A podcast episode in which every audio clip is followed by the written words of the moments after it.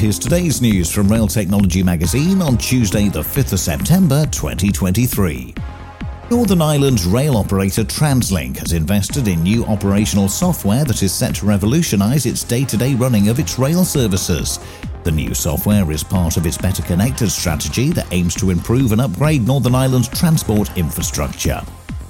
West Midlands Rail Executive, the company in charge of the region's rail network, has unveiled its updated 30 year rail investment strategy. The strategy outlines in better detail how it aims to have a net zero fleet by the end of 2040, alongside key infrastructure upgrades it's planning. And Lumo, the electric train operator, has launched a 3D tour of its trains to help customers with disabilities or other conditions that make it difficult to travel on board. The tour is available on its website and allows users to become more familiar with the layout before travelling.